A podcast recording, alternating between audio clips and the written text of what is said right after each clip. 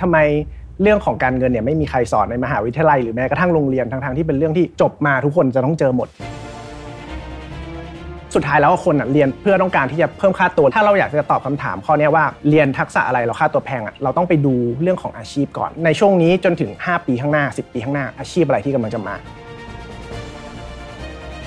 จริงๆ วันนี้ผมเตรียมเรื่อง Insight ตรงนี้มาแชร์ เราเคยเอ่อ implement ให้กับองค์กรแล้ว fail แล้วก็ success ทั้งคู่เลยฮะทีนี้เราก็พยายามจะเข้าใจว่าเอออะไรที่ทำให้มัน success จริง ๆ แล้วมี 3 องค์ประกอบที่ผมอยากจะเล่าให้ฟังนะ Mission to the Moon Podcast Continue with your mission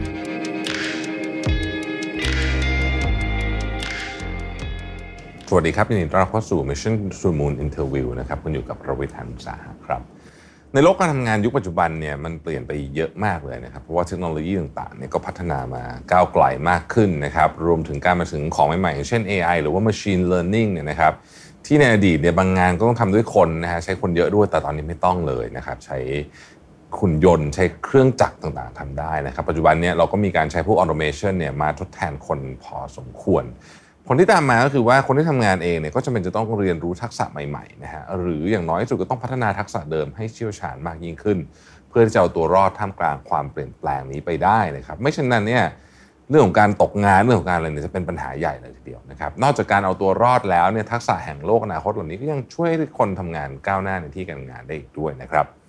เราเห็นได้ว่าทักษะที่เป็นที่ต้องการสูงเนี่ยจะได้รับผลตอบแทนที่ดีงามมาก ๆ เลยจริง ๆ นะครับ คำว่า reskill upskill หรือการเรียนรู้จัก future skill พวกนี้เนี่ยจึงเป็นเรื่องที่เราพูดถึงกันบ่อยๆนะฮะ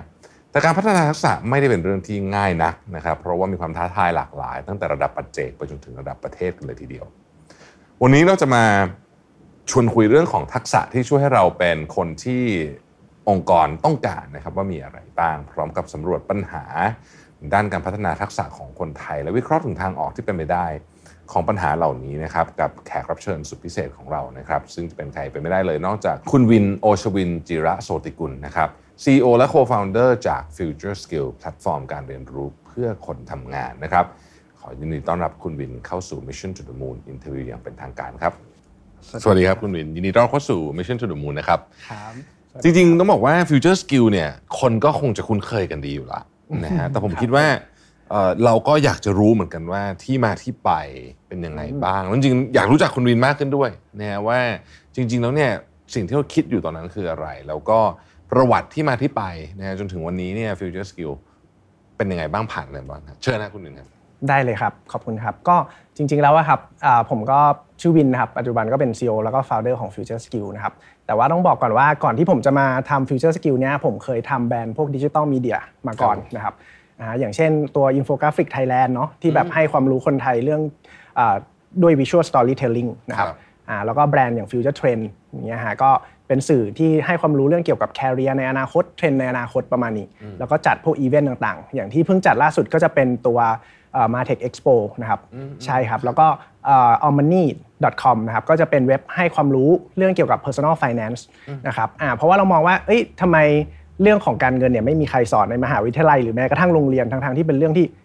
จบมาทุกคนจะต้องเจอหมดถูกไหมฮะใช่แต่ว่าเรากลับสอนบางบางสิ่งที่ไม่ได้ใช้งาน แต่ว่าเรื่อง personal finance เนี่ยไม่ค่อยมีใครสอน เราก็เลยสร้างเป็นเว็บไซต์ให้ความรู้ทางด้านการเงินขึ้นมาฮะอ่าก็อันนี้ก็จะเป็นสื่อออนไลน์ที่เคยทำแต่ว่ารู้สึกว่าเออเป็นสื่อมันก็ดีนะ แต่เราอยากที่จะทำให้มันลึกเข้าไปอีกในเรื่องของการพัฒนาคนพัฒนาการศึกษาก็เลยทำ future skill เพิ่มนะครับ ก็คือเป็นเรื่อง education หมดเลยที่ที่ผมอะชอบเป็นพิเศษแล้วก็อินมากเกี่ยวกับเรื่อง education ก็ทำออกมาเป็น future skill ตอนนี้ก็ประมาณ 4 ขวบแล้วครับ future skill ก็มีคนที่ใช้งานอยู่ระดับหนึ่งนะครับเราสิ่งที่เราเน้นก็คือทำให้ทักษะที่เป็นแบบเรียกว่าทักษะที่หายากทักษะที่เป็น high skill เนี่ยสามารถที่จะเข้าถึงกับคนได้แบบ mass มากขึ้นนะครับอันนี้ก็เป็นเป้าหมายหลักของเรา ครับผม ก่อนจะไปลง detail ต่ออยากถามคุณวินว่าเราเอ่อสื่อที่ทำมาก่อนหน้านี้ตั้ง Infographic Thailand เออ aomMONEY ปัจจุบันยังทำอยู่ไหมฮะทำอยู่ครับอ๋อยังทำอยู่อ่าแต่แบบโอเคเราก็แยกคนละทีมกันนะเขาก็ครับเติบโตของเขาไปเรื่อยๆ ก็ยังก็ยังก็ยังเติบโตขึ้นเรื่อยๆครับครับอ่าเราเพราะหลังๆ เราก็มีทำอีเวนต์ด้วยทำเอ่ออะไรต่ออะไรหลายอย่างเพิ่มขึ้นครับแต่ว่าผมก็เอ่อ มาดูตัว Future Skill เป็นหลักเลยฮะใช่ก็รับแสดงว่าทั้งหมดทั้งมวลเนี่ยอยู่ในแวดวงที่เรียกว่าทำ content ทำอะไรพวกเนี้ยมานานนานไหมฮะก่อนจะมาทำ Future Skill โอ้นานแล้วครับ เรียกว่า 10 ปีได้เลย10ปีได้ใช่ครับอ๋อโอเคใช่ครับโอเคแล้วก็แตกมาทำ Future Skill ทีหลังครับซึ่งก็ก็ก็ทั้งสามทั้งสามอันที่ว่ามาเนี่ยก็เป็นอันที่ผู้คนก็คุ้นเคยดีครับใน Infographic Thailand นี่ผมก็จำได้ว่าเป็นเพจอินโฟกราฟิกแรก ๆ เลยเนาะที่ใช่ใช่ครับที่ตอนนั้นทำแบบจริงจังมาก ใช่ครับนะฮะแล้วก็เสนอความรู้ที่น่าสนใจใช่ครับ Future Trend นี่ผมก็ติดตามอยู่เยอะ aomMONEY ก็มีหลายคนที่เป็นแวดวงคนกูรูในวงการ ใช่ครับใช่ไหมก็จะมีฮะมันนี่กูรูในอ่าในเครือข่ายเยอะครับครับผมใช่ครับเป็นอ๋อ10 คนเลยครับผเป็มนสิบคนผมก็ให้อ่านอ่านอยู่จริงๆโอ้เอ่ขอบอคุณครับมีหลายมีหลายคนก็เป็นเคยมาที่นี่นะอ่าครับผมโอเค ทีนี้เนี่ยต้องบอกว่าอืมทีนี้พูดถึงเรื่องการศึกษาประเทศไทยเนี่ยนะโอ้โหถ้าพูดถึงประเด็นที่แบบเรื่อง เอ่อโรงโรงโรงเรียนเนี่ยมันคงจะยาวนะ แต่ว่าผมว่าโฟกัสที่เรื่องที่ Future Skill อยากทำเนี่ยก็คือเพิ่มทักษะครับของคนทั่วๆไปแหละใครก็ได้ ใช่ไหมฮะอืมใช่ครับที่อยากจะเพิ่มทักษะที่อาจจะเฉพาะเจาะจง อาจจะไม่ได้หาเรียนได้ง่าย ๆ หรืออมอะไรก็แล้วแต่เนี่ยนะคฮะรับผมใน concept ของมันเนี่ยเอิ่มเวลาเราเวลาเราคิดอย่างนี้ขึ้นมาเนี่ย เรามองตอนนั้นเรามองภาพอะไรเป็นอย่างแรกหมายถึงว่าเราอยากจะ execute มันในรูปแบบไหนอืมในเชิงว่าเอ๊ะมันจะเป็นแบบออนไลน์จะเป็นอะไรแบบเนี้ยครับครับ จริง ๆ แล้วอะคือต้องบอกว่าสมัยก่อนอะผมมาจบสาย computer science มานะฮะครับก็คือเขียนโปรแกรมนั่นเอง แล้วก็รู้สึกว่าตอนที่เราเรียนมหาวิทยาลัยอยู่อะว่าเวลาเราอยากจะเรียนเรื่องพวกเนี้ยเพิ่มอะครับอ่าอย่างอยากจะเรียนเรื่อง OOP โปรแกรมมิ่งอะไรประมาณเนี้ยฮะหาเรียนยากนะฮะ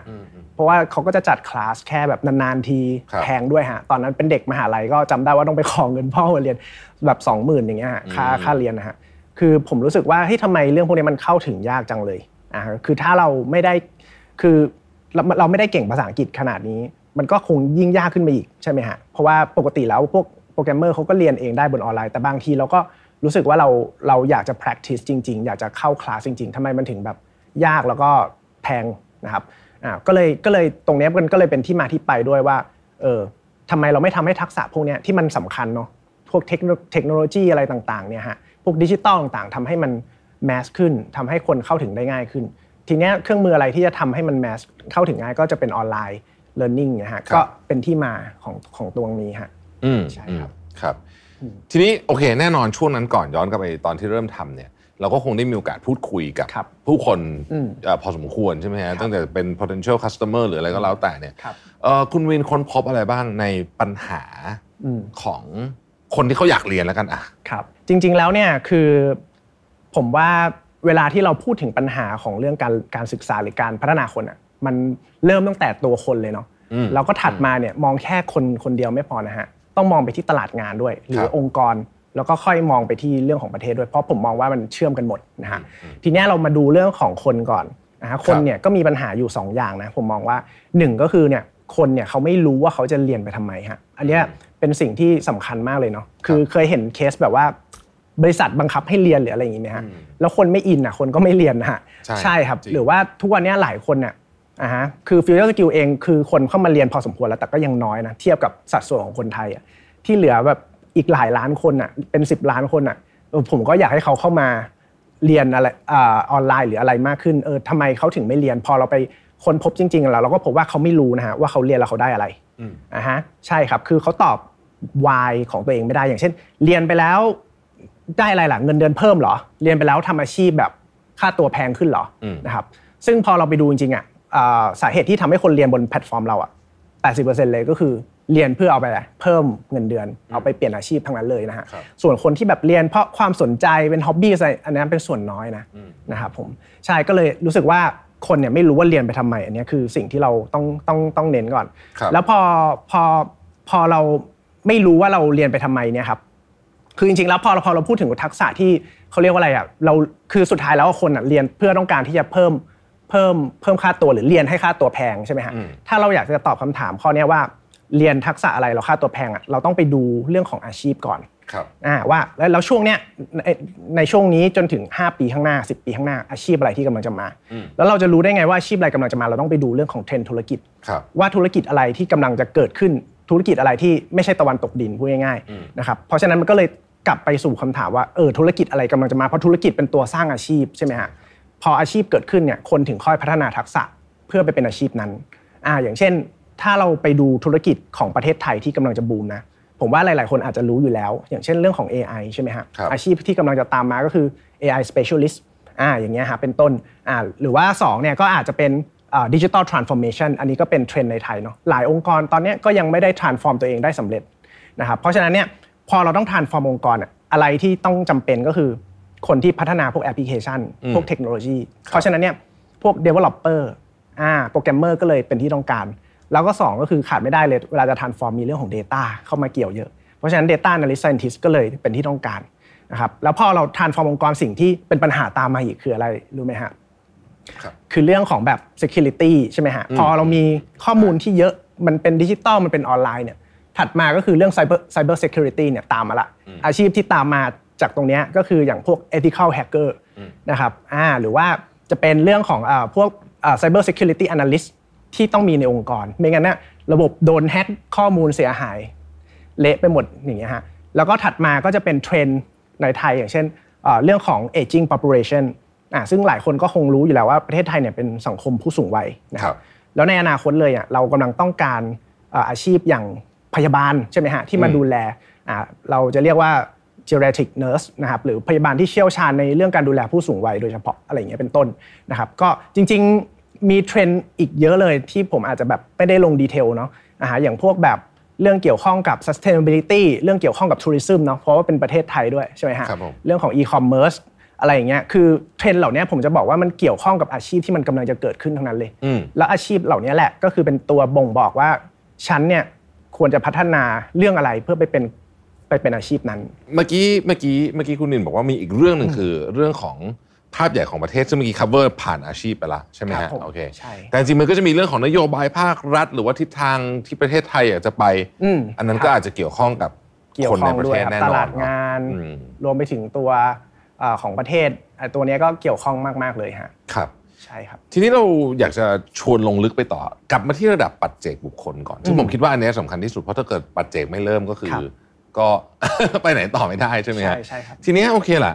เราอะผมก็รู้เหมือนกันแหละว่าโอเค คนส่วนใหญ่ก็คงจะคิดเหมือนกันว่า เออ เราเรียนไปแล้วก็เราจะไปทำอะไรอืมให้มันเพิ่ม เรียกว่าเพิ่มรายได้แล้วกันครับอะในแง่มุมไหนก็แล้วแต่เนี่ยนะฮะเอ่อแต่ว่าประเด็นก็คือว่า โอเคเมื่อกี้ฟังดูอาชีพต่างๆนานาเหล่านี้เนี่ยอืมมันก็เป็นอาชีพที่แน่นอนมาแน่ครับๆเพียงแต่ว่าเราเองอาจจะไม่ได้มีความถนัดเป็นพื้นมาเลย จากตรงนั้นเนี่ยครันะบฮะซึ่งไอ้คันจะไปเริ่มเรียนใหม่หมดเลยเนี่ย มันก็อาจจะยากเกินไปไหมโดยเฉพาะสำหรับคนที่อาจจะอยู่ mid career แล้วหรืออะไรแบบนี้แล้วเนี่ยนะฮะครับอืมปกติแล้วการดีไซน์เรื่องของการเอ่อเพิ่มสกิลให้กับบุคคลหนึ่งคนเนี่ย ถ้าโอเคเขาเห็นแล้วแหละว่าอาชีพอะไรมาบ้าง แต่ว่ามันอาจจะไม่ใช่ทิศทางที่เขารู้สึกว่าเขาเอ่อมีพื้นฐานมาก่อน หรือแม้แต่กระทั่งว่าอาจจะรู้สึกว่าไม่ได้ไม่ได้ comfortable อยากจะทำอะไรอย่างเงี้ยยกตัวอย่างเช่นสมมติคนที่ทำพวก Data แบบเนี้ยอืมครับก็น่าจะเป็นคนที่ชอบอะไรที่มันมีปริมาณเหมือนเหมือนกับว่าชอบ analyze ใช่ไหมครับสมมติเขาไม่ชอบอย่างเงี้ยอืมอะคุณคุณวินคิดว่าแล้วแบบนี้เนี่ยเราควรจะเพิ่มทักษะไปในแองเกิลไหนอ่าโอเค เป็นคำถามที่ดีมากครับ จริง ๆ แล้วน่ะต้องบอกว่าเอ่อมันขึ้นอยู่กับว่าเราเนี่ยอยากจะไปเป็นใครอืมคืออย่างต่างประเทศตอนนี้เขากำลังมีเทรนด์ที่เราเรียกว่าเป็น purpose based learning ก็คือว่าให้เราค้นพบก่อนว่าฉันจะทำอะไรให้โลกใบนี้อืมแล้วก็เพราะฉะนั้นฉันอยากจะเป็นอาชีพอะไรล่ะ ใช่ครับ คือมันต้องเริ่มจากตัวเราว่า จริง ๆ แล้วเราอยากที่จะทำอาชีพอะไร ใช่ผมผมคิดว่าถ้าเรารู้ก่อนตรงเนี้ยมันไม่สายเกินไปที่เราจะพัฒนาตัวเอง เพราะจริง ๆ แล้วเรา ระยะเวลาที่เราเรียนมหาลัยอย่างเงี้ยมันก็แค่ 4 ปีเองนะฮะพูดถึงถ้าเราแบบเรียนแบบเต็มที่จริงๆอะนะฮะปี 2 ปีเราก็สามารถพัฒนาไปเป็นอาชีพนั้นได้จริงจังแล้วนะเดี๋ยวนี้มันก็มีแนวแบบเนี้ยเกิดขึ้นของต่างประเทศด้วยที่แบบใช้เวลาไม่นานเป็นแคมป์สั้น ๆ อาจจะ 6 เดือนหรืออะไรอย่างเงี้ยฮะแล้วเราก็พัฒนาไปสู่อาชีพนั้นได้ มีการเปลี่ยนสายกันค่อนข้างเยอะ เป็นเรื่องปกติมากๆ แต่ว่าสิ่งสำคัญคือคุณอะอยากเป็นหรือเปล่าอาชีพนั้น อันเนี้ยคือสิ่งที่ต้องตอบกับตัวเองใช่ครับ แล้วก็แม้กระทั่งว่า ถึงแม้ว่าคุณจะทำอาชีพนั้นแล้วเนี่ยไม่ได้แปลว่าทักษะมันจะอยู่นิ่งนะแมเนเจอร์เมื่อ 10 ปีที่แล้วกับณยุคเนี้ย skill ที่ต้องใช้ก็ต่างกันจริงเพราะฉะนั้นเนี่ยก็ต้องก็ต้องเปลี่ยน ถึงแม้ว่าคุณไม่ได้เปลี่ยนอาชีพอะแต่ทักษะคุณก็ต้องก็ต้องอัปเดตเหมือนกันอืมครับผมครับใช่ทีนี้เวลาเราเอ่อคนหนึ่งไปเรียนเนี่ยนะฮะจากสถิติที่คุณวินดูกับ Data หลังบ้านมาเนี่ยอืมอะไรคือสิ่งที่ทำให้คนเรียนแล้ว เรียกว่า ผมใช้คำว่าประสบความสำเร็จนี่ก็คงไม่ได้หมายถึงสอบได้คะแนนเยอะเลยครับแต่ว่าเรียนแล้วได้เอาไปใช้ต่อจริง ๆ หรือว่าเขารู้สึกพึงพอใจกับทักษะที่เขาได้เรียน อาจจะไม่ได้ใช้ก็ได้แต่ว่าเขารู้สึกว่าเออ อันนี้มันเป็นเหมือนติดอาวุธเพิ่มให้เขาเนี่ย อะไรเป็นปัจจัยที่ทำให้คนทำสำเร็จหรือไม่สำเร็จ อืมครับผมก็จริง ๆ แล้วตัวเนี้ยผมมองว่าเอ่อการที่เขาเนี่ยเรียนแล้วเอาไปได้ใช้ในอาชีพเขาจริง ๆ แล้วทำให้งานเขาดีขึ้น อันนี้คือสิ่งที่สำเร็จแล้วสำหรับสำหรับเขา หรือแม้กระทั่งบางคนเนี่ยอย่างช่วงที่เกิดโควิดขึ้นอะฮะก็มีคนมาเขียนรีวิวคอมเมนต์บนเราเหมือนกันนะว่ามาเรียน digital marketing กับเรา แล้วก็สามารถที่จะเปลี่ยนสายงานจากตอนตอนแรกเขาเขาทำอยู่สายบริการนะฮะมาเป็นทำสาย marketing ออนไลน์ได้นะเขาก็รู้สึกว่าเออมันดีมาก อันนี้ผมว่าไม่ว่าคุณจะใช้ในการเปลี่ยนอาชีพ เปลี่ยนสายไปในสิ่งที่คุณอยากทำมากขึ้น หรือว่าแม้กระทั่ง คุณเอาไปทำงานได้ดีขึ้นนิดหน่อยอะมันก็คือความสำเร็จแล้วในมุมของผมนะครับ อันเนี้ยมันแล้วแต่คนว่าเขาว่าอยากที่จะทำอะไร ใช่ฮะความสำเร็จของคนเราไม่เหมือนกันใช่ครับ อืมครับทีนี้เมื่อกี้เมื่อกี้คุณเกริดมาหน่อยหนึ่งว่า แต่ฝั่งที่อาจจะไม่ค่อยนะเอ่อเรียกว่าไม่ค่อยได้ประโยชน์เท่าที่ควรแล้วกันใช้คำนี้เนาะครับเอ่ออาจจะเป็นคนที่ถูกบังคับมาเรียนหรืออะไรอ่าพวกนี้ใช่ไหมฮะอะทีนี้มองกลับไปที่เวลาบังคับนี่ก็น่าจะเป็นเอ่อนายจ้างเนาะที่บังคับใช่ไหมครับส่วนใหญ่นะครับเป็นองค์กรบังคับมาเรียนใช่ไหมเอ่อ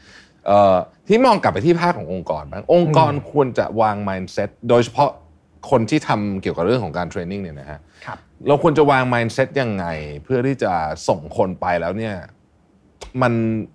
ได้ประสิทธิภาพมากที่สุด ขั้นตอนการเรียนเนี่ยอาจจะเป็น step ที่สองอืมเราจะต้องเริ่มคิดก่อนไหมว่า เอ๊ะเราจะวางคนเนี้ยควรจะต้องถูก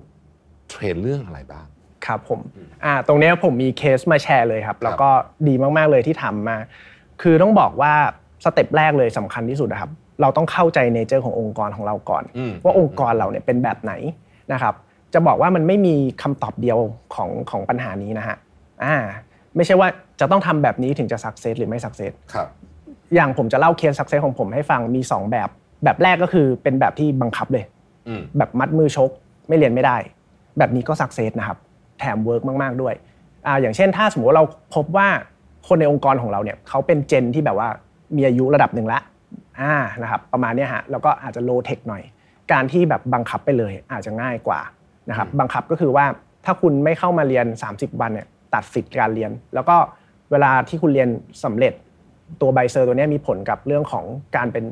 การถูกโปรโมทของคุณ อันนี้ก็มีนะฮะเคสนี้อืมซึ่งเป็นเคสจริงที่เราทำอยู่ แล้วก็พอเขาบังคับแล้วเนี่ยก็ work นะครับคนก็เข้ามาเรียนเพียบเลยฮะ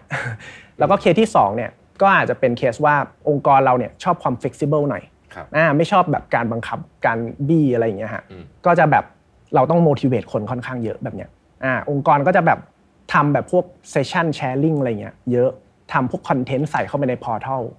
engage กับคนเยอะ อันเนี้ยฮะก็มีเหมือนกัน เพราะฉะนั้นเนี่ยมันขึ้นอยู่กับ nature ขององค์กรของเราฮะใช่ว่าแต่ว่า HR จะต้องรู้ก่อนว่าคนของเราอะเป็นแบบไหนเหมาะที่จะทำแบบไหนครับผมครับ ใช่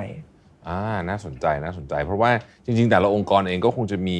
เอ่อความต้องการที่แตกต่าง Generation ไปด้วยฮะใช่ครับ generation ด้วยแล้วก็ลักษณะของธุรกิจก็น่าจะเกี่ยวข้องใช่กับเรื่คอรังบของการเทรนนิ่งถูอกต้องย่างมากเลยใช่ไหมใช่ครับใช่ครับทีนี้แอบถามนิดนึงได้ไหมครับว่าที่ Future Skill เนี่ยวิชาอะไรที่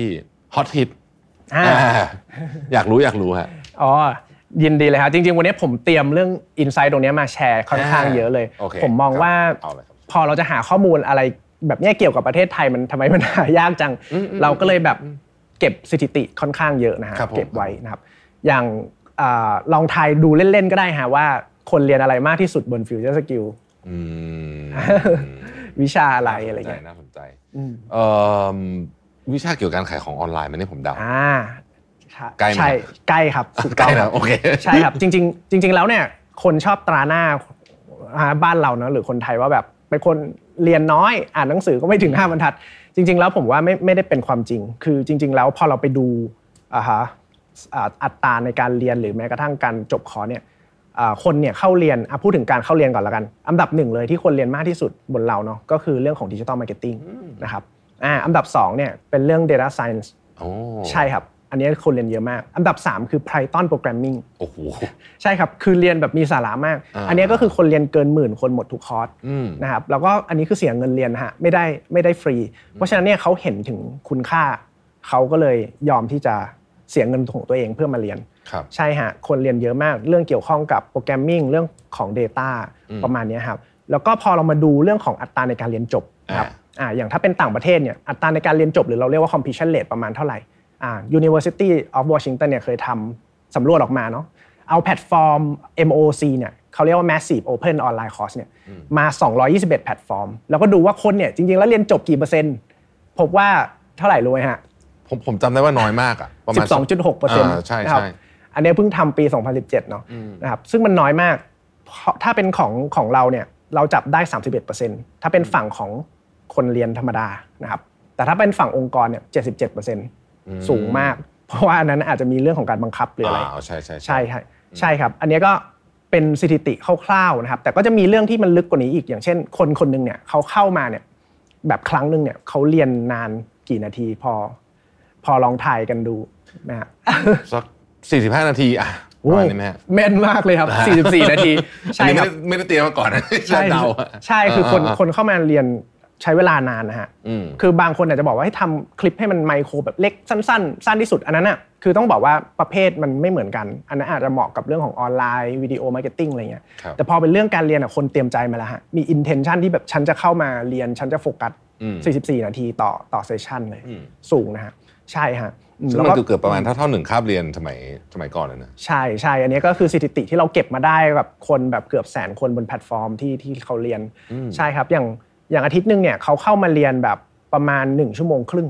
นะครับสัปดาห์หนึ่งนะครับเดือนหนึ่งก็ประมาณ 3 เกือบ 4 ชั่วโมงนะครับใช่ฮะแล้วก็สัปดาห์หนึ่งเนี่ยเขาเข้ามาเรียนประมาณ 4.5 ครั้งต่อสัปดาห์ อันนี้ก็คือเป็น insight ที่แบบเราพยายามจะ capture แล้วก็เฮ้ยจริง ๆ แล้วพฤติกรรมการเรียนของคนไทยไม่ได้แย่ขนาดนั้นนะคือคนไทยไม่ใช่ไม่สนใจ แถมยังเรียนจบมากกว่าค่าเฉลี่ยทั่วไปเนาะแบบเป็นเท่าตัวเลยนะครับ อันนี้ก็เป็น insight จากจากเราที่เก็บมาครับมี insight อะไร ที่น่าสนใจอยากจะแชร์อีกไหมครับอ๋อจริง ๆก็อ่าจริง ๆ ก็ประมาณนี้ฮะจริง ๆ มันลงลึกลงไปมากกว่านี้ได้ อย่างเช่น พฤติกรรมคนเรียนของเอ่อฝั่งคนทั่วไปกับอืมตัว B2B อย่างเงี้ยก็ครับค่อนข้างแตกต่างกันเยอะเนาะอย่างที่ผมบอกคือ B2B เนี่ยหรือว่าพวกองค์กรเนี่ยเขามีวิธีในการทำยังไงให้ให้คนแบบมีการอัตราการจบสูงเหมือนกันนะฮะอ่าใช่ ซึ่งคนคนในฝั่งของคนเรียนทั่วไปก็อาจจะมีอัตราการเรียนจบที่น้อยกว่า คือมันจะมี detail ที่เราแบ่งแบ่งลงไปได้อีกเยอะนะครับอืมอืมครับ insight อื่นๆก็อย่างเช่น คนเรียนถ้าถ้าเป็นบนแพลตฟอร์มเราเนี่ยครับก็จะเป็นคนช่วง 25ถึง30เนี่ยก็คือเรียนเยอะที่สุด แล้วก็กลุ่มที่มาเรียนเยอะที่สุดก็จะเป็นกลุ่มคนทำงานเนี่ยแหละฮะในเอกชนรองลงมาด้วยนักเรียนนักศึกษา แล้วก็รองลงมาด้วยผู้ประกอบการเป็นกลุ่มอันดับ3เนี่ยฮะครับพวกนี้เราก็มีเก็บไว้หมดเลยใช่ครับ หลังจากที่โคหลังหลังจากมีโควิดมาเนี่ยอืมเอ่อคนก็น่าจะคุ้นเคยกับเรื่องของการทำอะไรทุกอย่างออนไลน์เนี่ยครับนผมมันส่งผลกับ FutureSkill บ้างไหมครับอืมส่งผลครับ คือถ้าเราติดตามวงการ e d t e c h เนี่ยในช่วงโควิดเนี่ยคือโตขึ้นอ่าทุกใช่ทุกทุกเจ้าเลยนะครับเพราะว่าตัวโควิดก็เป็นตัวที่ force ทำให้คนเนี่ยต้องต้องเรียนรู้ออนไลน์นะครับหลังโควิดก็ drop ลงนะคนก็เริ่มไปเที่ยวอะไรเงี้ยอืมแต่ว่าครับก็ยังถือว่าดีอยู่ แบบก็ยังเติบโตเติบโตอยู่ครับ อันนี้ก็คือผลที่เกิดขึ้น ผมรู้สึกว่าคนก็เปิดรับเรื่องของการเรียนออนไลน์มากขึ้น แต่ก็ยังคิดเป็นสัดส่วนที่อย่างที่เรียนไปว่ายังน้อยอยู่เทียบกับคนทั้งประเทศครับครับพูดเมื่อกี้เมื่อเมื่อกี้คุณพูดเรื่องเอ่อ B2B นะก็เลยอยากถามอืมต่อว่า corporate corporate ที่เป็นคนเอ่อหมายถึงคนจ่ายตังค์นะก็คือครับผมเอ่อตัวองค์กรเนี่ยนะฮะอ่าเวลาเขามาคุยกับทาง Future Skill เนี่ยเขาต้องการอะไรจริง ๆ แล้วอะอืมนอกจากโอเคให้คนมาเรียนแล้วก็เรียนให้จบให้ได้เยอะที่สุดเนี่ยนะฮะเขามีความต้องการอะไรที่ที่ไม่เหมือนคนอื่นไหมครับ ไม่เหมือนไม่เหมือนกลุ่มอื่นไหมอ่าแน่นอนว่าคือคือ corporate เนี่ยเขาก็อยากที่จะเปลี่ยนองค์กรของเขาเนี่ยฮะคือผมจะเล่าให้ฟังว่าสิ่งสำคัญที่สุดขององค์กรที่เขาต้องการคือ คือเรื่องของการเติบโตใช่ไหมฮะคือใช่ growth ใช่แล้ว growth มาจากไหนนะครับ growth เนี่ยมาจาก innovation คือถ้าเราไปดูบริษัท 4 ใน 5 ที่มูลค่าสูงที่สุดโลก เป็นบริษัท tech นะฮะ Apple Alphabet Amazon อะไรอย่างเงี้ยฮะ Microsoft นะครับอีกบริษัทหนึ่งเป็นบริษัทน้ำมันนะฮะแต่ในไทยเนี่ยศูนย์ นะครับใน 5 บริษัทที่เป็นบริษัทเทคยังไม่มีนะครับ แล้วก็คือเขาเคย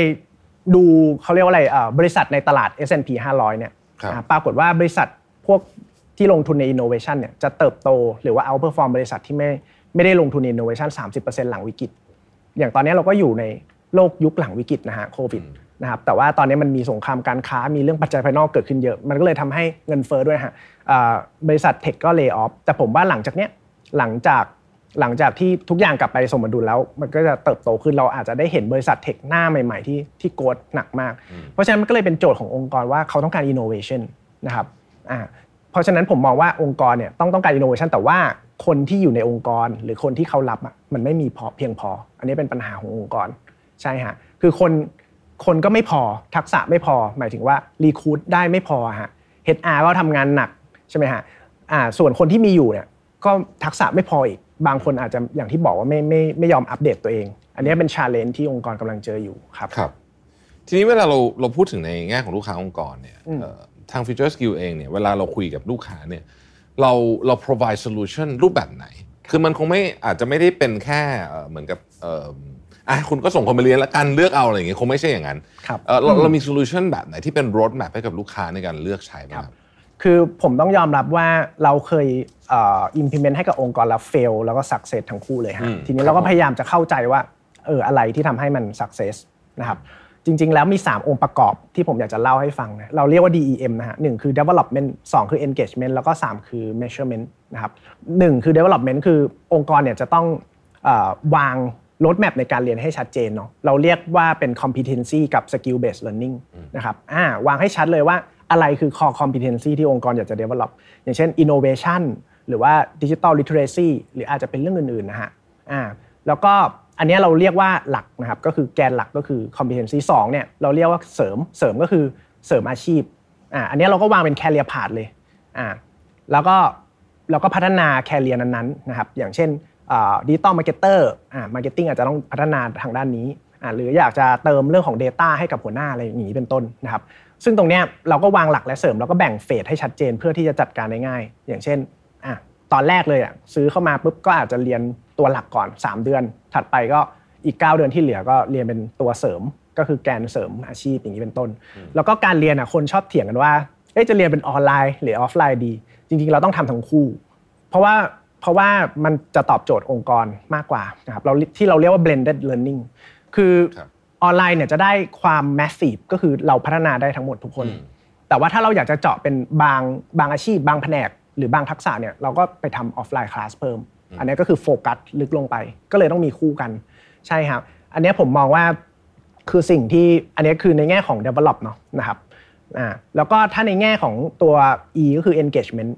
อันเนี้ยสำคัญไม่แพ้กันกับ develop เลย อาจจะสำคัญกว่าด้วยซ้ำเนาะหลายองค์กรเนี่ยมองข้ามเรื่องนี้ คือพอพอเราจัดการเรียนรู้แล้วต้องมี engagement engagement เนี่ยทริคทริคก็คือว่าให้เริ่มด้วยคำถามว่า why ก่อน แล้วก็พยายามที่จะตอบตรงนี้ฮะทำไมทักษะนี้ถึงสำคัญทำไมฉันถึงต้องพัฒนาตัวเอง อะไรคืออะไรคือ benefit ถ้าฉันพัฒนาเรื่องนี้ อันนี้ต้องต้องทำ con- คืออย่างอย่างผมเนี่ยทำคอนเทนต์ใส่เข้าไปในพอร์ทัลให้ให้ให้กับพนักงานเนี่ยเขาเขาเข้าใจตรงนี้ก่อน แล้วถัดไปเนี่ยก็ engagement ก็จัดเป็น activity ครับ อย่างเช่น มีการแข่งขันกันระหว่างแผนก ใครเป็น top learner ได้ได้ของรางวัล อะไรอย่างเงี้ยฮะอ่าหรือว่าจะมีจัด sharing session อ่าหรือว่า inspiring talk แบบเนี้ยก็ช่วยได้เยอะนะครับอ่าอันนี้ก็เป็นในส่วนของ activity engagement แล้วก็เป็นเรื่องของการ recog- recognition ด้วยว่าแบบเอ้ยเขาเรียนแล้วเขาได้ reward อะไรอย่างเงี้ยฮะก็เป็นเรื่องที่สำคัญเหมือนกันนะครับอ่าสุดท้ายก็จะเป็นเรื่อง measurement คือคือองค์กรอะคงไม่คงไม่ใช้งานต่อ ถ้าสมมติว่าวัดผลไม่ได้ใช่ไหมฮะจริงเพราะฉะนั้นเนี่ยอืม การการวัดผลก็เลยสำคัญว่า การวัดผลก็จะมี 2 แบบหนึ่งเราเรียกว่า assessment ก็คือวัดก่อนและหลังเรียนว่า improve ไหมนะครับสองก็คือวัดด้วยอ่าพฤติกรรมเข้าเรียนเยอะไหมจบไหมอะไรประมาณนี้ ส่งโปรเจกต์ไหมทำข้อสอบผ่านไหมประมาณเนี้ยฮะซึ่งอันเนี้ยก็คือหลักการคร่าวๆเนาะอ่าก็คือแบบ develop วางเป็น competency นะครับ engagement ต้องคิดเป็น activity ทั้งปีเลย แล้วก็ measurement คือถ้าเราขาดอย่างใดอย่างหนึ่งอะมันก็อาจจะ fail ไปได้เลยเออถอยกลับมานิดหนึ่งครับในเชิงของเมื่อกี้เราพูดถึงเรื่ององค์กรแล้วพูดเรื่องปัจเจกแล้วเนี่ยในภาพรวมของประเทศไทยบางครั้งจริงๆประเทศไทยก็เผชิญความท้าทายเยอะนะในใช่ในครับในช่วงนี้และมองต่อไปข้างหน้าเราก็จะเห็นความท้าทายมากจริงๆครับในหลายแง่มุมใช่ครับ คุณวินคิดว่า FutureSkill เอง หรือแม้แต่กระทั่งจริง ๆ อาจจะไม่ได้อาจจะ FutureSkill และนอกเกินออกจากกรอบที่เราทำอยู่ด้วยเนี่ยนะฮะเอ่อปัญหาของประเทศไทยเนี่ยอะไรที่การศึกษาอืมช่วยแก้ได้ครับอืมอ่าอันนี้เป็นประเด็นที่ใหญ่มากเลยครับ แต่ว่าปฏิเสธไม่ได้เลยว่าปัญหาการศึกษาและคนพัฒนาคนเนี่ยเป็นปัญหาหลักของประเทศเรานะฮะครับใช่ครับจริง ๆมีปัญหาอยู่ 2 อย่างครับ ที่ผมผมคิดว่ามันเป็นปัญหาหนักมากหนึ่งก็คือความเหลื่อมล้ำทางด้านการศึกษากับคุณภาพของการศึกษา อืมสองก็คือเรื่องว่าเราเข้าไม่ถึงทักษะ คือเราไม่มีคนที่มีทักษะเพียงพอฮะอ่าฮะแล้วก็เรื่องของสมองไหลด้วยนะครับอืมอ่าทีเนี้ยเรามาคุยกันเรื่องแรกก่อนครับดีไหมฮะว่าเออปัญหาความเหลื่อมล้ำมันเป็นยังไงนะคครัรับบปัญหาคุณภาพเป็นยังไงนะครับอ่าจริง ๆ อยากจะลองลองให้ลองทายกันเล่นๆอีกแล้วฮะว่าเอ้ยเราเรียนมาเอ่อตั้งแต่อนุบาลจนจบปอปอตรีนะฮะเราเรียนไปกี่ปี ใช้เงินไปเท่าไหร่เอ่อ สิบหกปีบวกอนุบาลจนอีกสักปีสองปีประมาณนี้ใช่ไหมฮะครับ ก็ใช้เงินเท่าไหร่ไม่รู้อะแต่แต่น่าจะอ่าเยอะครับก็คือว่าเอ่อเราเรียน 20 ปีนะครับอืมกว่าจะจบ20ปอตรีนะฮะอืม20 ปีคิดเป็นประมาณเกือบหนึ่งใน 3 ของชีวิตเรานะที่ครับเกิดมานะครับแล้วก็เราเรียนถ้าเราเรียนรัฐบาลเนี่ย1.6 ล้านบาท เอกชน 4 ล้านบาทนานาชาติ 20 ล้านบาทอืมอ่านะครับอันนี้คือเงินที่เราลงทุนไป อ่าอันนี้ไม่นับค่าอย่างอื่นที่เกี่ยวข้องกับใช่อันนี้คือชีวิตค่าที่ tuition fee ต้องใช้อย่างเดียวอีกใช่ไหมใช่ครับ เพราะฉะนั้นเนี่ยคือเราใช้เวลาลงทุนไปเยอะมากกับการการเรียนรู้เนาะนะฮะแล้วก็ใช้เงินไปเยอะมากด้วยนะครับ ตอนนี้สัดส่วนถ้าพูดถึงสัดส่วนเอ่อคนที่ได้เรียนเอ่ออุดมศึกษาในไทยอะประมาณ 29%นะฮะเทียบกับเอ่อสิงคโปร์หรือว่าประเทศอย่างญี่ปุ่นอะญี่ปุ่น 60%เกาหลี 45 สิงคโปร์ 56 คือ เราได้เรียนอุดมศึกษาอย่างน้อยอยู่นะอันนี้ไม่ได้พูดถึงจบนะ แค่ได้เข้าเรียนนะฮะประมาณ 29%ซึ่งพอเราไปเจาะลึกแล้วว่าทำไมคนถึงได้เรียนอุดมศึกษาน้อย ปรากฏว่าอันดับหนึ่งเหตุผลคืออะไรรู้ไหมครับน่าจะเป็นเรื่องเงินนั่นแหละใช่ครับอืมประมาณเกือบ 30%บอกว่าไม่มีตังค์ครับครับตังค์ไม่พอ อันดับถัดไปก็อาจจะเป็นเรื่องว่าพ่อป่วยต้องไปดูแลคนที่บ้านหรืออะไรเงี้ยแต่ว่าอันดับหนึ่งก็คือเรื่องของค่าเรียนนั่นแหละฮะที่ค่อนข้างแพง นะครับอันเนี้ยเป็นปัญหานะฮะผมมองว่า แล้วก็ที่สำคัญก็คือเรื่องของคุณภาพด้วย คือเราจบอย่างเช่น ราชพัฒคนละจังหวัดเนี่ย เราได้งานเงินเดือนไม่เท่ากันนะฮะอืมอ่าฮะแล้วแถมยังได้ทักษะไม่เท่ากันด้วยอ่าฮะอันนี้ก็เป็นปัญหาที่ที่เกิดขึ้นอยู่สำหรับเรื่องของเอ่อเขาเรียกอะไรความความเหลื่อมล้ำของเรื่องการศึกษานะครับ ซึ่งผมมองว่าสิ่งหนึ่งที่ที่สามารถช่วยได้เนาะอาจจะไม่ได้เป็น solution ของทุกอย่าง ก็คือเรื่องของ short course online นี่แหละฮะ online short course เพราะว่ามันจะช่วยลดอ่า ค่าเรียนได้ใช่ไหมฮะแล้วเราเรียนเท่าที่จำเป็น เราอาจจะไม่ต้องเรียนทุกเรื่องใน 4 ปีขนาดนั้น ใช่ครับอ่าฮะแล้วก็ที่สำคัญเลยก็คือว่าเอิ่มตัวเนี้ยมันก็จะช่วยทำให้เราได้เรียนจากที่เดียวกันอะไม่ใช่ว่าอ่าคนละคุณอาจารคย์รูคนเดียวคนละมาตรอาจารย์ฐานอ่าใช่แต่อันเนี้ยมันก็เป็น library กลางที่เราพัฒนาให้ดีขึ้นเรื่อยๆ มันก็ครับเป็นหนึ่งในคำตอบแล้วถ้าเราสังเกตมหาลัยต่าง ๆเขาก็พยายามที่จะปรับตัวเหมือนกันนะอืมแบบจากการเรียน 4 ปีมาเริ่มทำทุกที่ออกแบบ short course ออกมาหมด เพราะว่าเขาเขาก็เห็นถึงปัญหาข้อนี้เหมือนกัน ใช่อันเนี้ยผมมองว่าเป็นปัญหาเรื่องของความเหลื่อมล้ำที่เราจะต้องรีบรีบแก้ไขนะฮะครับใช่อีกปัญหาหนึ่งก็คือเรื่องของเออขาดคนที่มีทักษะสูงนะครับ แล้วก็สมองไหลนะครับ คือทุกวันเนี้ยเขาบอกว่าคนที่เป็นแบบพวกเอ่อนักวิทยาศาสตร์กับเอนจิเนียร์ในเมืองไทยเนี่ยไม่มีเพียงมีไม่เพียงพอนะฮะอืมแถมคนที่แบบทำงานอยู่ปัจจุบันอะทักษะก็ไม่ดีพอด้วย อันเนี้ยคือมาจากตัว global competitiveness report นะในปี 20นะครับที่เขาบอกคือต่ำกว่าค่าเฉลี่ยโลกคะแนนตรงเนี้ยนะครับครับ แล้วก็ที่สำคัญเนี่ยคือคนที่จบมาสายสเต็มอะหรือว่าพวกวิทยาศาสตร์คณิตศาสตร์ engineer mathematic เนี่ยรู้ไหมฮะว่าเขาเปลี่ยนสายงานประมาณกี่เปอร์เซ็นต์โอ้ยผมว่าเยอะมากครับผมผมจบวิศวะนี่ผมว่าเพื่อนครึ่งหนึ่งอะตอนนี้ไม่ได้ทำวิศวะละครับ ใช่ครับก็คืออันเนี้ยทางสวทนเคยทำสำรวจ 42%นะฮะอืมเปลี่ยนอาชีพ เท่ากับว่าเราเรียนไป 4 ปี แล้วก็ใช้เงินไปหลายแสนหรืออาจจะเป็นหลักล้านเนี่ยสุดท้ายเราก็เปลี่ยนอาชีพ แต่เราไปแก้แก้ผมมองว่าเราไปแก้เรื่องเนี้ยยาก แต่เราแก้ได้ที่ปลายทางก็คือทำยังไงให้เขา reskill ได้ไวขึ้นนะครับใช่ฮะอ่าแล้วก็เอ่ออีกอย่างหนึ่งก็คือเรื่องของปัญหาเรื่องของการอ่าสมองไหลอะในประเทศของเราเนี่ยอัตรามันสูงขึ้นเรื่อยๆ ถ้าเราติดตามนะครับอ่าเรายังไม่รวมกับเทรนด์ย้ายประเทศอะไรที่เกิดขึ้นเป็นกลุ่มใช่อะไรอย่างเงี้ยใช่เยอะมากครับคือตอนเนี้ยคนไทยที่แบบจบอุดมศึกษา แล้วไปอยู่ต่างประเทศอะประมาณล้านกว่าคนนะเยอะมากเลยนะฮะเยออันนี้เป็นตัวเลขใช่แล้วก็โตขึ้นเรื่อยๆนะต่อก่อนหน้าเนี้ยแบบแปดเก้าแสนคนแล้วก็อีกปีหนึ่งก็โตมาเป็นล้านกว่าคนอย่างเงี้ยฮะเพราะฉะนั้นตรงเนี้ยผมว่าต้องระวังมากๆเลย เป็นเรื่องที่น่ากลัวเนาะอย่างอย่างผมยกเคสที่แบบฟิลิปปินส์อะอะฮะอ่าอ่าฟิลิปปินส์สมัยก่อนใช่ ใช่ครับต่างประเทศสมัยนี้นะฮะสมัยนี้ด้วยเหรอฮะใช่ครับ สมัยก่อนเขาเป็นเชลยสงครามต้องส่งคนอ่าอ่าอ่าไปไปไปที่สหรัฐอเมริกาใช่ไหมฮะสมัยเนี้ย ก็ยังเป็นอย่างนั้นอยู่ก็คือคนที่เรียนมาอ่าเจ็ดสิบเปอร์เซ็นต์ของพยาบาลบอกว่าไม่อยากทำงานที่ฟิลิปปินส์ไปทำงานต่างประเทศดีกว่าอืมใช่ครับ ก็เลยตอนที่เกิดโควิดฮิตใหม่ๆที่ฟิลิปปินส์คนตายเยอะมาก เพราะว่าพยาบาลไม่พอ พยาบาลคนหนึ่งดูแลเคสคนไข้สองแสนกว่าเคสต่อคนนะฮะใช่ครับก็เลยทำให้คนตายเยอะ อันนี้มันก็เป็นเรื่องที่ว่าเอ้ยเวลาประเทศเราอะขาดขาดคนที่เขามีทักษะมันมันมันส่งผลเลวร้ายได้ขนาดนั้นเลยนะครับอ่า อันเนี้ยก็ก็ผมมองว่าเป็นเป็น challenge เนาะของของประเทศไทยที่ทำยังไงที่เอ้ยเราจะดึงดูดคนเหล่านี้มาได้ ให้ให้เขายังอยู่ในอยากที่จะอยู่ในประเทศไทยนะครับ ซึ่งผมผมมองว่าตรงเนี้ยเราก็ต้องแก้ตั้งแต่เรื่องของมหาวิทยาลัยเนาะว่าแบบ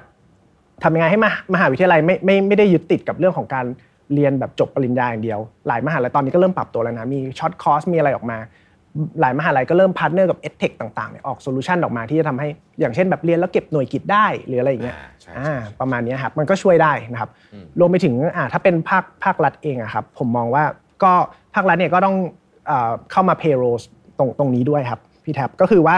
อ่าถ้าเราไปดูแบบสัดส่วนของของต่างประเทศที่เขาแบบเติบโตมากๆเนาะอย่างญี่ปุ่นหรืออะไรที่เจริญแล้วอะครับสัดส่วนที่เป็นมีเดียม แล้วก็ high skill worker เนี่ยเขาจะค่อนข้างสูงนะอะนะครับแต่ว่าของเราเนี่ยหกสิบเปอร์เซ็นต์เนี่ยเป็น low labor skill อืมนะครับเราเรามีสัดส่วนของคนที่เป็นมีเดียมกับไฮอะน้อยอืมนะครับแล้วปัญหาก็คือว่า low labor skill เนี่ยสร้าง GDP ให้ประเทศน้อยนะหมายถึงว่า revenue ให้ประเทศของเราอะน้อย อันเนี้ยครับก็อาจจะต้องอ่ารัฐก็อาจจะต้องไปโฟกัสพัฒนาคนที่ที่เป็นทักษะสูงมากขึ้นอืมถ้าถ้าสมมติว่าเรามองว่าเอ้ยเราอยากจะเติบโตในอนาคตอย่างเงี้ยฮะอืมใช่ เพราะฉะนั้นจะชวนคุยกันประเด็นนี้น่าสนใจมาก ผมขออนุญาตอาจจะรวบหลาย ๆ ประเด็นเข้ามาชวนคุยกันว่าเฮ้ยจริง ๆ แล้วเนี่ยประเทศไทยเองเนี่ยก็มีอีกหลายความท้าทายที่มันมันเชื่อมโยงกันหมด เช่นเอ่อเรากำลังเข้าสู่สังคมผู้สูงอายุนั่นหมายความใช่ว่าคนในวัยแรงงานก็จะน้อยลงใช่ไหมฮะถ้าเกิดว่ายัง productivity เท่าเดิมอืมเอ่อทำงานได้เอ่อ generate อ่า GDP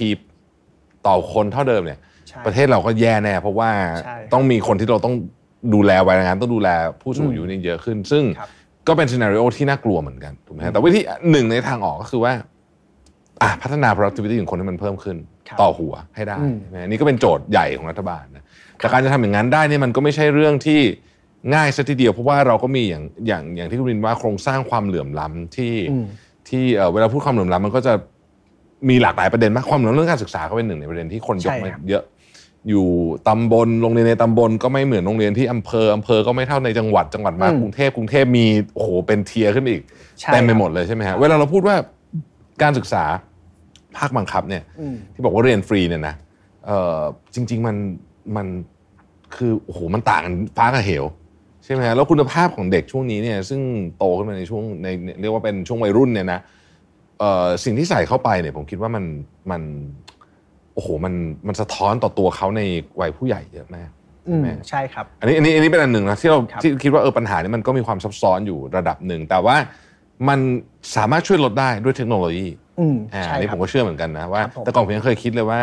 เอ๊ะทำไมเราถึงไม่เอ่อในบางวิชาที่มันอืมจะมีอาจารย์บางคนที่เก่งมากๆเลย สมัยก่อนที่เราไปเรียนพิเศษใช่ใช่ส่วนใหญ่จะเก่งจะจะเรียนพิเศษใช่ไหมฮะที่แบบ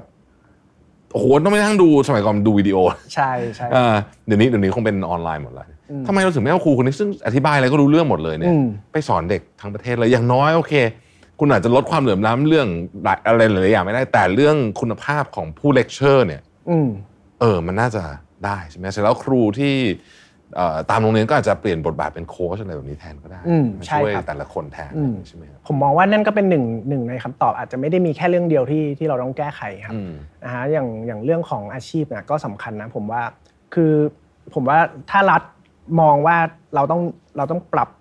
เรื่องของสัดส่วนของงานในไทยอะอะฮะอย่างถ้าเราไปศึกษาเอ่อบริษัทเอ่อเขาเรียกว่าอะไรประเทศต่างๆ ที่เขาเป็นไฮโก t หรือสักเซส อย่างญี่ปุ่นหรืออะไรอย่างเงี้ยฮะคือเราจะพบอย่างหนึ่งฮะว่าเขาเป็นหับของทางด้านเทคหมดเลยนะอ่าอย่างเช่นญี่ปุ่นเนี่ยก็เป็น consumer electronics ใช่ไหมฮะอ่าเกาหลีเนี่ยก็โหทำแบบมือถือเทียบอะไรเก่งมากนะครับอินเดียก็ไม่ต้องพูดถึงจีนนี่ก็ใช่เลยนะฮะอ่าคือทุกประเทศเนี่ยโตด้วย tech หมดเลยนะครับเพราะฉะนั้นเนี่ยถ้าเราอยากที่จะเติบโตแบบนั้น เราอาจจะต้องมาเน้นทางด้านนี้ไหมแล้วพอเราเน้นงานทางด้านเนี้ยเราอาจจะลงทุนเขาเรียกว่าอะไรเอ่อเพิ่มอย่างเช่นพวก EEC หรืออาจจะเน้นโฟกัสทางด้านทางด้าน งานตรงนี้หรือเปิดตลาดให้คนอื่นเข้ามาสร้างงานตรงนี้มากขึ้น แล้วพอตรงนั้นนะเราต้อง develop คนที่เป็น skill high skill base เข้าเข้าไปเพิ่มด้วยอย่างเงี้ยมันก็จะช่วยช่วยได้นะฮะผมมองว่าใช่เพราะตอนนี้อย่างที่บอกไปว่าสัดส่วนของ high skill ของเรายังน้อยมากนะเทียบกับประเทศอื่นนะครับครับอ่านี่ก็ฝากถึงรัฐบาลใหม่ด้วยนะฮะเทปตอนนี้ออกก็น่าจะเลือกตั้งพอดีนะฮะใช่ครับก็เออน่าสนใจมากว่าเฮ้ยจริงๆแล้วเนี่ย ถ้าเรามองจริงๆเนี่ยเรื่องของการที่บอกว่า upskill reskill อะไรก็แล้วแต่เนี่ยเป็นเรื่องที่ถ้าปล่อยไว้แบบ ไม่มีใครตั้งใจทำมันจริง ๆ ในระดับประเทศเลยเนี่ยครับประเทศเรานี่จะถอยลงถอยลงถอยลงนะอืมใช่ไหมครับในขณะที่คนอื่นเขาไปต่อได้เพราะว่าคุณภาพของประเทศก็คือคุณภาพของคนในประเทศนั่นใช่คเอรับงอืมผมใช่ไหมฮะผมขอยกตัวอย่างเคสให้เห็นภาพอีกนิดนึงนะฮะอย่างเช่นสิ่งหนึ่งที่แบบรัฐอาจจะช่วยได้ก็คือ อย่างเช่นการ subsidize ค่าเรียนที่เป็นพวกแบบ high skill หรือ ทางด้านอ่า innovation ทางด้านเทคอย่างเงี้ยเอ้ยเป็นไปได้ไหมที่ให้เด็กหรือว่าให้คนทำงานเนี่ยเรียนทางด้านนี้แล้วเอาไปเคลมค่าเรียนได้ฟรีอะไรเงี้ยผมว่าเนี้ย benefit นะอ่าฮะ win-win ทั้งทั้งทุกฝ่ายเลยนะครับใช่ใช่ไหมฮะรัฐก็ได้คนคนก็ได้เรียนบริษัทที่ที่ทำ training ก็ก็ก็ก็ได้รายได้อย่างเงี้ยฮะคุณภาพใช่ประชากรก็ดีขึ้น ใช่ครับเราก็จะมีคนทางด้านนี้มากขึ้นด้วย แต่คุณอาจจะต้องจบไหมเรียนจบได้ cert แล้วเอาไปเคลมอะไรเงี้ยอันเนี้สับ s ิได้อย่างเงี้ยก็ช่วย หรือแม้กระทั่งรัฐเข้าไปลงทุนในบริษัทเอ h เทคโดยตรง อย่างเคสเนี้ยก็เพิ่งเกิดมาในไทย เมื่อไม่นานไม่ไม่ไม่นานไม่กี่เดือนมาเนี้ยฮะก็เป็นตัวอย่างที่ดีมาก ว่ารัฐก็สามารถเข้าไปลงทุนเอ h เทคได้โดยตรงเหมือนกันอืมนะฮะเพื่อเพื่อเพื่อเน้นทางด้านแบบพวกสกิลที่มันสำคัญกับอนาคตของประเทศอย่างเงี้ยฮะอืมครับผมก็เป็นหนึ่งในการวางแผนเพื่อให้ประเทศไทยเนี่ยยังคงความสามารถในการแข่งขันระดับโลกได้ใช่นะครับเพราะตอนนี้ทุกทุกประเทศเองผมคิดว่าตื่นตัวในเรื่องนี้เป็นอย่างมากอืม และเราก็ไม่ได้อยู่ในฝั่งได้เปรียบด้วยเราพูดตรงๆนะถ้าเกิดใช่เปรียบเทียบกับประเทศอื่นใช่ไหมฮะเราก็ยังมีข้อที่ต้องจัดการอีกเยอะใช่เลยครับ วันนี้ 4 ปีละคุณวินทำ Future Skill มานะฮะก็เชื่อว่าคงผ่านทั้งเรื่องดีไม่ดีมามากมายที่เราได้คุยกันในวันนี้ครับนะฮะแต่ว่าอยากถามเป็นคำถามสุดท้ายนะอืมเอ่อได้เลยครับความฝันของของ Future Skill อ่าขอบคุณสำหรับคำถามครับ คือจริงๆแล้วคือ Future Skill เราตอนนี้มีคนเรียนอยู่แค่แสนห้าเท่านั้นเองนะครับ ซึ่งถามว่าเยอะไหมมันก็เหมือนจะดูเยอะแต่ว่าถ้าเทียบกับคนไทยที่แบบ 70 ล้านคนเนี่ยก็ถือว่ายังห่างมากเลยนะอ่าฮะผมผมก็อยากที่จะทำแพลตฟอร์มเรื่องของการศึกษาเนี่ยโดยเฉพาะทักษะที่มันเป็นทักษะใหม่ แล้วก็สำคัญกับในการพัฒนาอนาคตของประเทศเราเนี่ยให้เข้าถึงง่ายที่สุดเนาะผมว่ามันมีงานอีกเยอะที่ทำยังไงล่ะให้คนคนเรียนของเรามากขึ้นเป็นแบบหลักล้านอะไรอย่างเงี้ยเป็นต้นนะครับ ซึ่งตรงนี้เราก็พยายามทำอยู่เรื่อยๆนะครับแล้วก็ความฝันของผมวันหนึ่งก็หวังว่าเอ้ยเราจะได้เห็นเหมือนแบบ เอ h เทคยูนิคอร์นะอาจจะเป็นใครก็ได้เนาะในไทยที่ที่ที่เป็นของคนไทยนะอย่างอย่างหลาย ๆ อินดัสทรีเนี่ยก็เป็นของต่างชาติอะไรเงี้ยเออเป็นไปได้ไหมที่เอ่อที่ทางด้านการศึกษาเนี่ยมันยังเป็นของคนไทยอยู่อะไรอย่างเงี้ยครับอันนี้ก็จะเป็นความฝันที่เอออยากอยากที่จะเห็นครับแล้วก็เห็นเห็นเพื่อน ๆ ที่ทำเอ h เทคหลายคนก็เติบโตขึ้นก็อันนี้ก็คือแบบดีใจมาก ที่แบบเอ้ยเราให้ความสำคัญกับเรื่องนี้มากขึ้นอาจจะเป็นเพราะโควิดด้วย หลังจากนั้นก็เราเห็นแบบบริษัท ทางด้าน education เติบโตขึ้นเยอะครับอืมใช่ก็อันนี้ก็เป็นเป็นความฝันแล้วก็แน่นอนว่าเราก็ยังคง continue ทำสิ่งเนี้ยต่อไปเพื่ออย่างเช่นแบบการเพิ่มคอร์สเรียนอะไรอย่างนี้เพิ่มขึ้นนะครับอ่าหรือว่าการจัดรูปแบบการเรียนใหม่ ๆ ให้ให้มันดีขึ้น ให้มันแบบลึกขึ้น แบบเป็นบูตแคมป์หรืออะไรอย่างเงี้ยก็น่าสนใจ ซึ่งอันเนี้ยก็เป็นสิ่งที่เรากำลังทำอยู่ครับผมครับผมสุดท้ายจริงๆครับ คุณวินครับ อยากให้ฝาก Future Skill กับท่านผู้ชมท่านผู้ฟังหนะครับ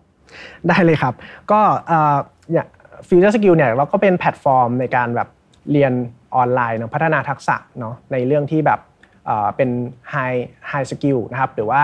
เป็นทักษะที่เป็น high demand ที่ประเทศไทยเนี่ยต้องการนะครับให้กับคนโดยที่คอนเซปต์เราก็คือว่าต้อง affordable ที่สุดคือคือถูกพูดง่ายๆนะครับอืมเพราะว่าเราอยากให้คนเรียนแบบเยอะเยอะที่สุดเท่าที่เป็นไปได้นะครับก็ เราเนี่ยเน้นทางด้าน 4 อย่างนะครับก็คือเรื่องของเทคโนโลยีนะครับ digital business creativity แล้วก็ power skill หรือ soft skill นั่นเอง ก็เราคิดว่าเฮ้ยสี่ทักษะหมวดเนี่ยคือหมวดที่เราอะต้องต้องการมากที่สุด ต้องพัฒนามากที่สุดในยุคที่ประเทศไทยเนี่ยต้องการมันสมองของประเทศที่สุดขนาดนี้นะครับก็ยังไงขอฝากแพลตฟอร์มเรียน FutureSkill ไว้ด้วยครับ ครับผมโอ้โหวันนี้ยอดเยี่ยมมากได้ความรู้ แล้วก็จริงๆต้องบอกว่าได้อะไรไปคิดต่อเยอะมากจริงๆนะครับ ฝาก Future Skill ไว้ด้วยนะครับผมวันนี้ขอบคุณคุณวินมากเลยนะครับ ครับขอบคุณครับสวัสดีครับผมเองนี่ก็เป็นคนหนึ่งที่เคยร่วมงานกับ Future Skill นะครับ ก็เลยได้รู้ว่า Future Skill เนี่ยเขามีคอร์สหลากหลายมากๆกว่า 200 คอร์สครับมี partner กับผู้เชี่ยวชาญด้านหลากหลายด้านมากๆนะครับ เช่นมหาวิทยาลัยลาดกระบังนะครับมหาวิทยาลัยกรุงเทพหรือว่าองค์กรดังๆ เช่นบิ c คับเป็นต้นนะครับ ก็ต้องบอกว่ามีเรื่องที่น่าสนใจเยอะมากเลยนะฮะแล้วก็เอาคนที่มีประสบการณ์ในด้านนั้นเนี่ยมาสอนด้วย เช่นตัวผมเองก็เคยไป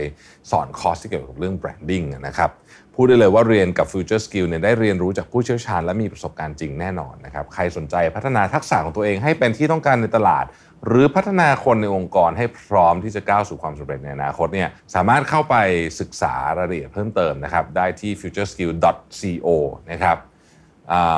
เดี๋ยวเราจะแปะลิงก์ไว้ในแคปชั่นดีกว่านะครับ สำหรับวันนี้เนี่ย Mission to the Moon Interview ต้องขอลาไปก่อนนะครับ แล้วเราพบกันใหม่ใน episode หน้านะครับ สวัสดีครับ Mission to the Moon Podcast Continue with your mission